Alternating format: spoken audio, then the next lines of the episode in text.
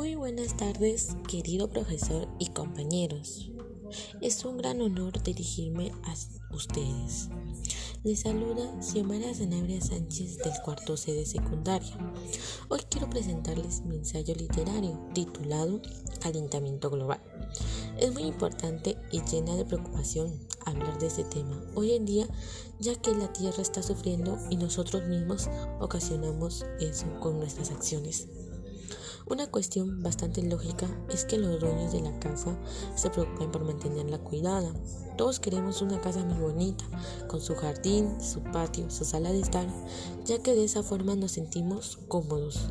Esta comunidad nos ayuda a sentirnos bien y que otras personas que visiten nuestra casa también se sientan confortables.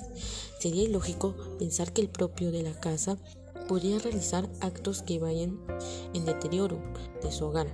Sin embargo, eso es exactamente lo que pasa con la humanidad y su hogar, el planeta Tierra. El hombre, nosotros, estamos destruyendo ese ambiente en el cual vivimos todos los días.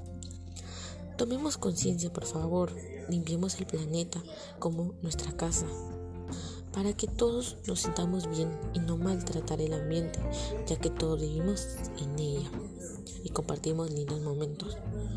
Les agradezco su atención, estimado profesor y compañeros. Conmigo será hasta la próxima. Nos vemos.